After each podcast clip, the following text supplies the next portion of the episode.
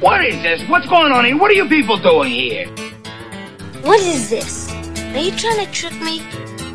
You are talking about the nonsensical ravings of a lunatic mind.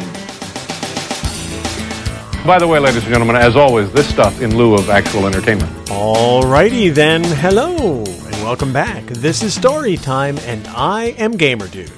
This is a different episode of Story Time today. Essentially, it's a rerun. But it's not really a rerun, it's a highlight episode.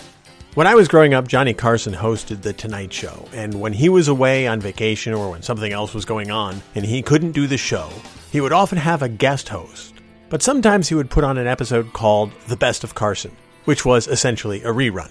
I'm not going to rerun shows for you, but what I've done is I've gone back and I've taken excerpts from various episodes, either my favorite episodes or episodes that you guys have said you really enjoyed, and I've taken some of the stories out of those episodes and compiled them in this, okay, rerun episode.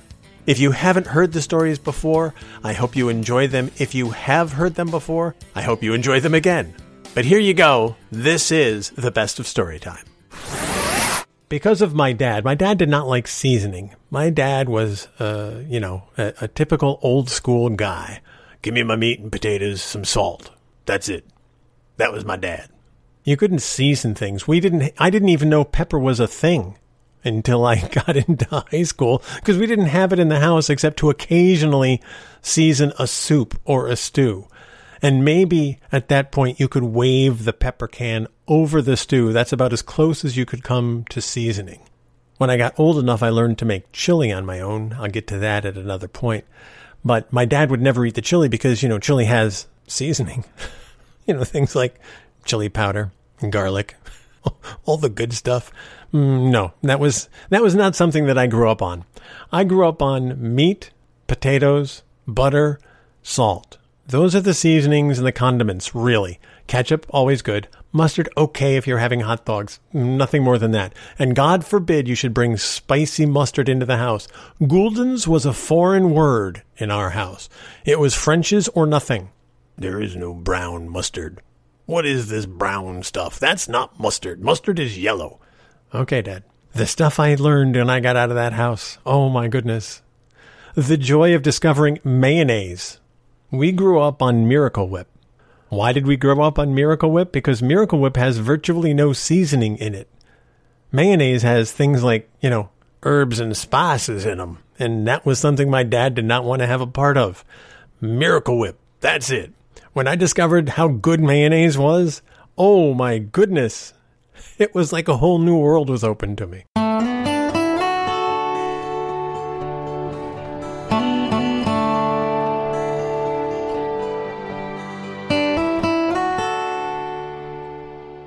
When I went away to college, um, one of the things that I went to school for was journalism. And part of the journalism class was writing news stories, both for newspapers. Yes, there were still newspapers back then, and uh, for radio broadcast. And it's a different kind of writing if you're writing for somebody who's reading it as opposed to somebody who's listening to it be read to them on the air. It's a different style of writing. It's a different technique that's used. And I had to learn both of those as part of the journalism classes that I was taking. As an aside, I didn't graduate with a journalism major, but that's a story for another podcast. For purposes of this podcast, I was really into the journalistic writing, so I learned how to write both uh, copy for the air and copy for newspapers. One of the things that I discovered was I really wanted to try getting on the air. So I volunteered at the college radio station.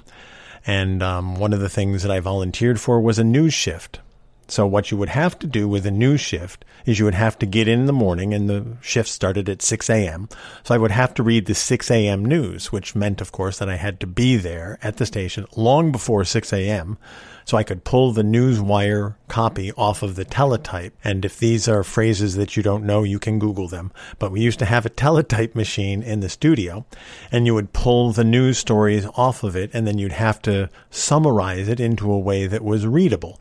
Now, I don't know if you've ever heard the term rip and read, but some radio stations would have newscasters who did nothing more than rip and read, meaning they would rip the paper off the teletype machine, go sit down in the microphone, and read it just as it was written. There's a danger to that. There's several dangers to that. Number one, it's lazy.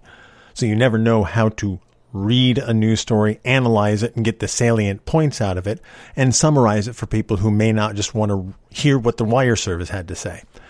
The second danger is if there's misprints or mistakes or anything wrong in the copy that comes off of the teletype and you're just sitting down at a microphone to read it, you're going to be reading those mistakes live on the air.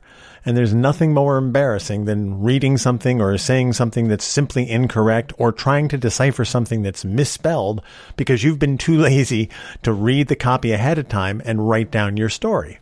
So those are the things that I was learning, and we were never ripping readers at the radio station that I worked at. So I, I still to this day remember my first radio shift. I had to get to the radio station at 6 a.m. Well, for the 6 a.m. shift, before 6 a.m. And I met the disc jockeys, and they showed me where the teletype was. And then I put to use my three week old journalistic skills of how to write a news story based on what's on the teletype. Now, I had to do that with the knowledge that whatever I was writing, I was going to be reading, so I wanted to make sure it was right.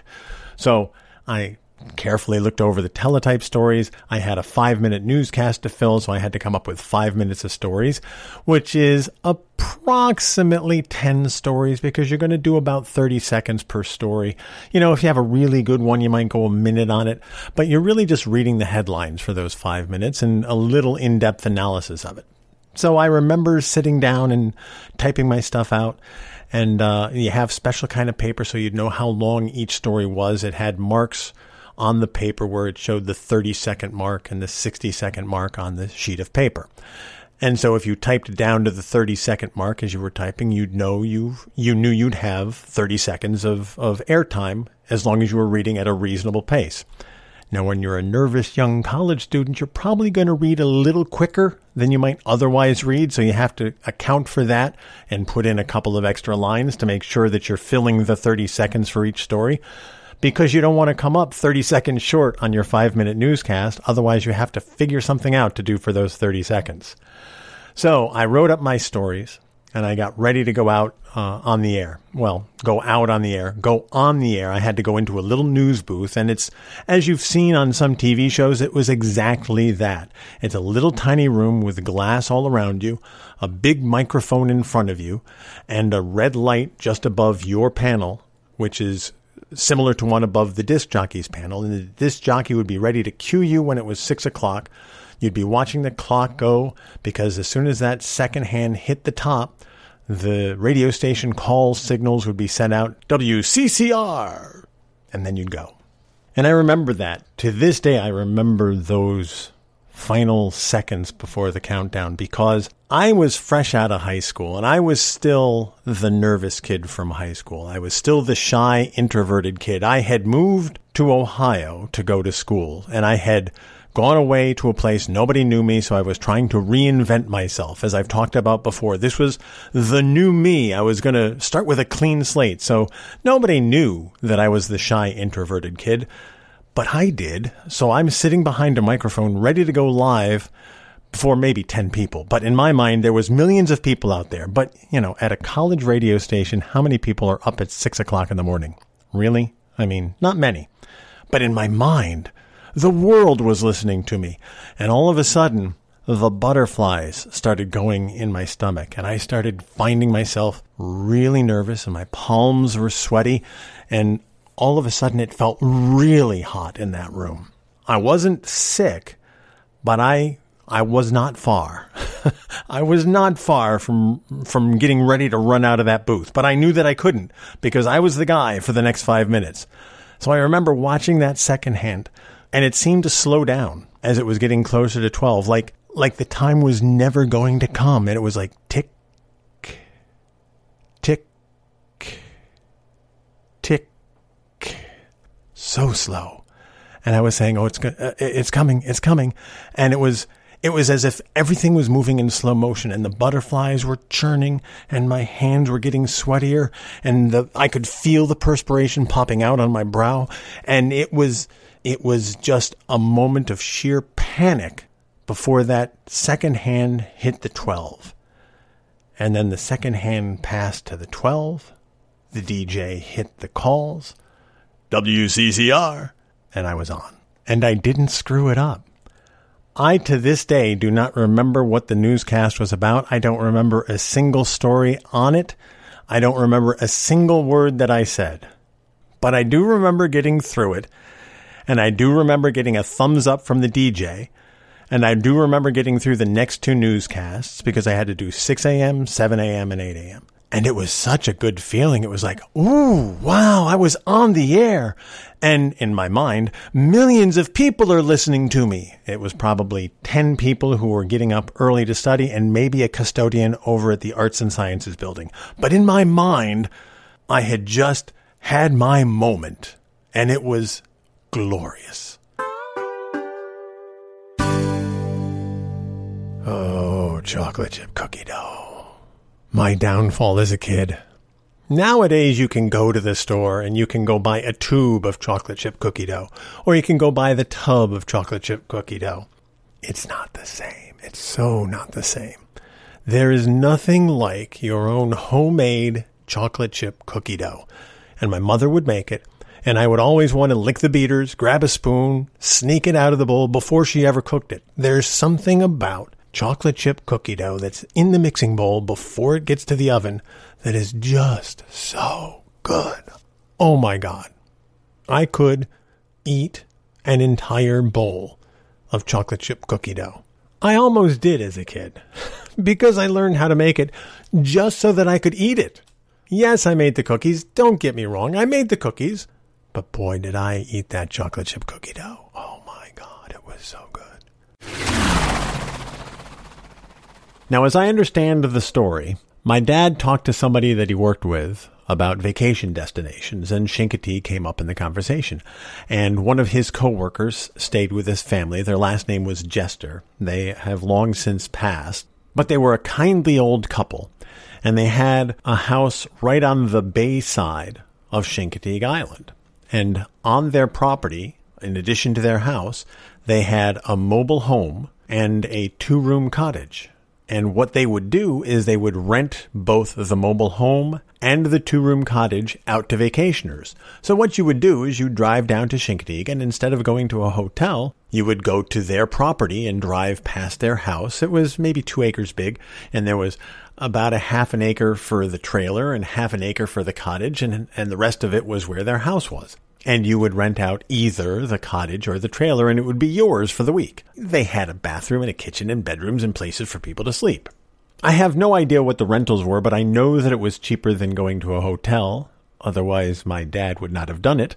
It also afforded us the opportunity to have a kitchen and a refrigerator so we could have breakfasts and lunches in the trailer or in the cottage, depending on where we were staying and then we would be free to go out to dinner, which is what we did. Going out to dinner, which we never did during the year, going out to dinner on vacation was the treat. And so we went out to dinner every night. But that's why we ate in every morning and afternoon so that we could go out to dinner at night. But anyway, the first time that we went down to Chincoteague, uh, we stayed in the mobile home. Now, this is a traditional mobile home. It wasn't a double wide. It was a narrow little trailer with a bedroom at the end, which would be the equivalent of a master bedroom, but it was only as wide as a trailer. So they had the equivalent of a double bed in there for my mom and dad. My dad was a big guy, by the way. My dad was, as I've said before, he was six three and a couple of hundred pounds, and double bed was barely enough for him, but he and my mom shared the double bed at the end of the trailer. Then in the middle of the trailer was what passed for a bedroom where they had bunk beds and my brother and sister each had one of the bunks. And that left the couch in the living room for yours truly. So I got the couch in the living room to sleep on. So you got a family of five with a little kitchenette, a little tiny bathroom, and a little tiny living room. And we were all packed in there with all of our stuff to keep us busy for a week. So our vacations started on Saturday and they went from Saturday to Saturday. That's the way vacation was. That gave us Sunday to recover which, by the way, is a habit I still have today. I picked that up from my dad and I still do that. I take vacations from Saturday to Saturday and give us a day to recover from the trip. I know some families travel Friday to Friday. Some families travel Sunday to Sunday. I go Saturday to Saturday because that's how my dad did it. And so I do it that way. If it was good enough for my dad, it's good enough for me. But anyway, we would drive down on Saturday. We'd get down there about mid afternoon. We'd pull into the Jester's property and we'd drive up to the trailer and we'd unpack our stuff and load up the trailer. Now, the first time we went down there, we had no idea what to expect. My dad had never been, my mom had never been, obviously, us kids had never been. So we unloaded the stuff into the trailer and then we piled back into the car because we wanted to get to the beach. Now, Chincoteague itself doesn't really have beaches for sitting out on the sand and jumping in the ocean or even swimming in the bay. Chincoteague is more like the town next to the island with the beach. So it's a good 15, 20 minute drive from where we stayed to get to the actual beach area. The actual beach area, as I said, is on Assateague Island. Now, Assateague, since it's a protected federal wildlife refuge, has zero development. Now you've been to beaches with boardwalks and arcades and hotels right on the water and little towns built up right along the coast. I mean, anywhere along the Jersey shore, you've got the ocean and the boardwalk and nine billion businesses from ice cream parlors to arcades to t-shirt shops to tattoo parlors, they're all up along the coast of New Jersey from the north end to the south end of the beach. Every town has its own boardwalk and its own businesses right there on the water. That may be one of the reasons that my dad didn't go to the Jersey Shore because he didn't like all the commercialization, all the people there just milling about, shopping and eating and crowding up his way to get to the beach because he wanted to go to the beach and sit on the beach. He didn't want to deal with the people and the businesses and the smell of the food and the sound of the calliope over at the arcade. He just wanted to go to the beach. Assateague is sand, birds, horses, natural flora and fauna, and the ocean. That's it. That's all there is on Assateague Island. There's the occasional ranger hut, some lifeguard stands, a couple of bathhouses near the water so you could change into your bathing suit, but aside from that, nothing. At the time we were there, there was not a snack bar, not a water stand, not a lemonade stand, not there was no business on Assateague Island. If you wanted water, you better pack a cooler full of water, or you would just go dry for the rest of the day. Or you'd have to leave the island and go back to Chincoteague to go purchase stuff and bring it back to Assateague because there was literally nothing there. So if you wanted a vacation where you did nothing but sit on the beach and look at the waves, Assateague was your choice. And my dad had found his nirvana because that's all he wanted to do. We would pack up every day all of the beach chairs, the blankets to lie out on. We did pack up a cooler. We filled it with water or drinks of whatever sort we were bringing. Occasionally, we would pack our lunch and eat lunch on the beach because when we went to the beach with my dad, we were there for the day. If we wanted a break, we would maybe not bring lunch and we'd come back to the trailer for lunch and then go back to the beach for the afternoon because that's what we did. That was vacation. The sporting moment of my life is the game we played against the local high school, not the one that I went to. Mine was a regional school. This was the local high school in the town where the radio station was. And we were running the All Stars against the local high school staff and all of the pomp and circumstance you expect from an all-star basketball game was there. The auditorium was filled to overflowing. There was probably 200 people there, but boy, it felt like it was full to overflowing. The crowd was going crazy. It really was. I mean, for a bunch of local radio disc jockeys and local high school teachers, the place was a frenzy. I remember it to this day. It was crazy loud in there, and it was the biggest crowd that I've ever played in front of. And it was amazing to just march out there and have the team around me. And it was as close as I'll ever come to that moment that everybody hears about in sports where the crowd has you motivated, the adrenaline's pumping, you're all so excited. It was that moment. It was that moment where you can feel your heart beating in your chest. You can feel the butterflies in your stomach. You feel the sweat pouring off your brow as you're getting pumped up for this game because the crowd was into it. The team was into it and everybody was watching. It was great. It was everything that I thought that it would be. And the game was a really good game. I don't remember the final score, but I remember it being a back and forth game throughout the entire game. I remember trading baskets, going up by four, going down by four. It was back and forth through, through the first half. Then there was the halftime break, and then we had the second 10 minute half. We were playing 10 minute halves, of course. And I remember the clock winding down, and we had timeouts, and we had fouls, and we had referees, and it was, you know, all of the pomp and circumstance that goes with a game like that. And we're down to the last five seconds, and we have a timeout, and we're trying to call the last play. Now, I'm six feet tall. I was the point guard on the team. We had a couple of forwards who were six three, six four. We had a couple other guards. We had a center who was about six four.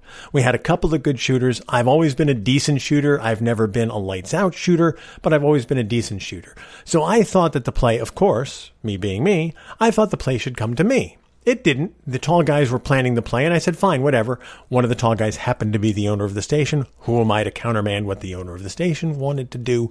He was on the floor. He wanted to play. You get to call the play, sir. Go right ahead. So he and the other tall guy worked out the play between them. And I was off on the wing on the baseline.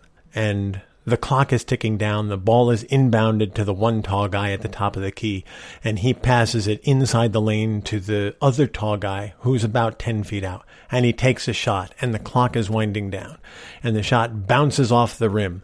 And I crash the board, and I remember going up as high as my little six foot frame would go, which was about six feet two inches. But somehow, somehow, I got the rebound it was a clean rebound. There was nobody around. I went right back up with the rebound, banked it off the glass, swoosh right through the net. The buzzer goes off. We won by one point. The only buzzer beater in my entire life. And it was glorious. And to this day, I still get a chill thinking about that because it was a buzzer beater with the crowd watching, with everybody going wild, with the team surrounding me going, it was amazing. And it's a feeling I'll never forget.